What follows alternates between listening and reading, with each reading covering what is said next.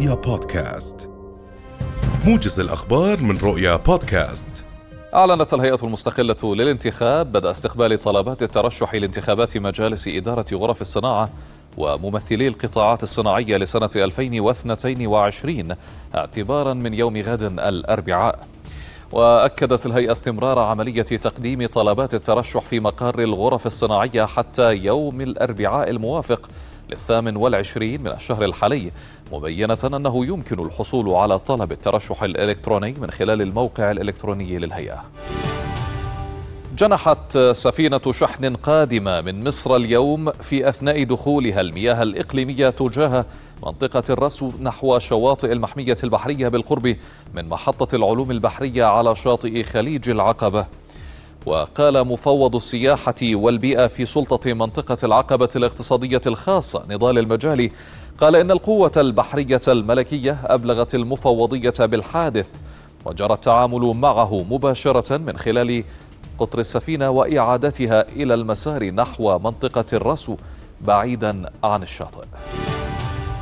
أعلن مدير وحدة تنسيق القبول الموحد مهند الخطيب انتهاء عملية تقديم طلبات الالتحاق الإلكترونية لبرنامج التسيير في الجامعات الأردنية الرسمية. وقال الخطيب إن العدد الإجمالي للطلبات المقدمة بلغ 1669 طلبا مضيفا أن عملية تقديم طلبات الاستفادة من المنح الخارجية ضمن إطار التبادل الثقافي انتهت أيضا حيث بلغ عدد الطلبات التي قدمت ثلاثة آلاف وسبعمائة, وسبعمائة طلب تقريبا. قال مدير مديرية فلس الريف في وزارة الطاقة المهندس زياد السعايد إن اللجنة التوجيهية العليا لفلس الريف وافقت على تزويد 14 مشروعا إنتاجيا بالكهرباء من خلال فلس الريف موزعة في مختلف المناطق النائية في المملكة وبالمجان.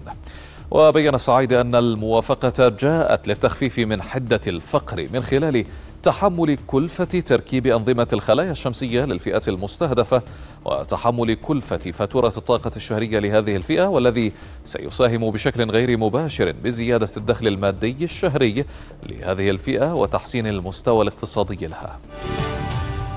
من المتوقع استئناف ضخ النفط العراقي إلى الأردن الأسبوع المقبل بعد توقف دام أسابيع وذلك بحسب مساعد الأمين العام لشؤون الطاقة في وزارة الطاقة والثروة المعدنية حسن الحياري. وبلغت الكميات المصدرة للأردن منذ اتفاق مواصلة العمل بمذكرة التفاهم الموقعة بين الجانبين لاستيراد نفط خام أو نفط خام كركوك العراقي في آذار الماضي مليونين وخمسمائة وخمسة وعشرين ألف برميل. وقال الحياري إن بيع النفط من الجانب العراقي للأردن يجري بحسب معدل خام برنت ويطرح 100 عفوا منه 16 دولارا للبرميل الواحد لتغطية كلف النقل والأجور الأخرى.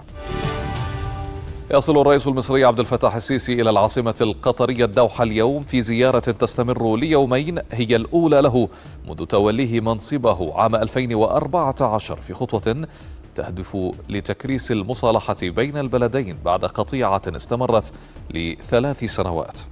وبحسب وكالة الأنباء القطرية تشهد العلاقات القطرية المصرية حركة اتصالات وزيارات نشطة من الطرفين باتجاه توثيقها لما فيه مصلحة البلدين معتبرة أن زيارة السيسي تكتسب أهمية خاصة من حيث توقيتها لمجيئها قبل انطلاق القمة العربية في الجزائر في تشرين الثاني المقبل.